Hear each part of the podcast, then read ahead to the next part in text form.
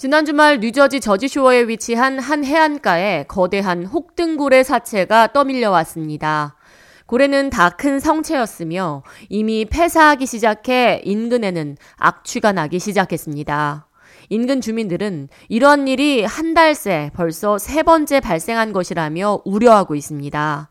이에 시 당국은 정확한 원인 파악을 위해 과학자들을 불러 모아 조사에 착수했습니다.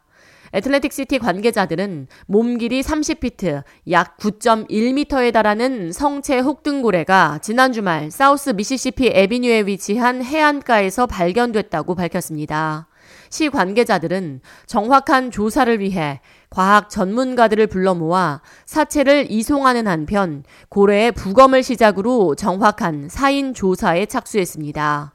애틀랜틱시티 거주 주민들은 해안가에 수십 년을 거주해왔지만 이렇게 거대한 고래 사체가 떠밀려오는 것을 본 적이 없다며 한 달 새 3번이나 고래 사체가 발견됐다는 건 분명히 무언가 잘못되고 있다는 뜻이라고 우려했습니다. I've lived here for many years and I can't remember the last time I saw or heard about whales washing up on shore. 애틀랜틱시티는 해안 생태계 및 고래 사인 조사를 위해 Atlantic Conservation Society 소속 전문 과학자들을 투입시켰습니다.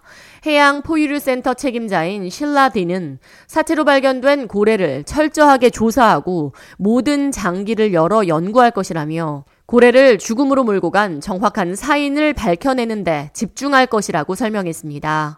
이어 이처럼 거대한 성체 혹등고래가 연이어 사망하는 것은 비정상적인 일이며 모든 해양 연구 과학자들이 우려하고 있는 부분이라고 전했습니다.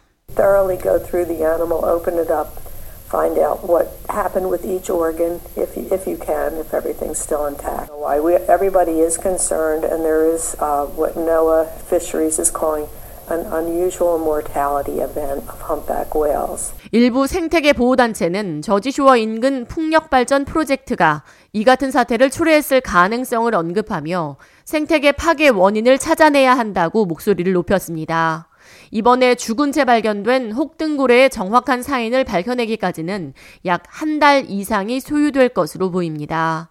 세계 자연보호연맹에 따르면 매년 플라스틱 쓰레기 약 1,400톤이 바다로 흘러가고 있으며 수많은 해양 동물들이 빨대나 깨진 유리병, 비닐 등 플라스틱 쓰레기를 섭취한 뒤 내장이 긁히거나 소화작용이 약화돼 식욕이 줄어들며 생존에 필요한 충분한 영양분을 얻기 어려워진 상태로 다른 해양 동물에게 공격을 받거나 스스로 죽는 사례가 급속히 늘고 있는 추세입니다.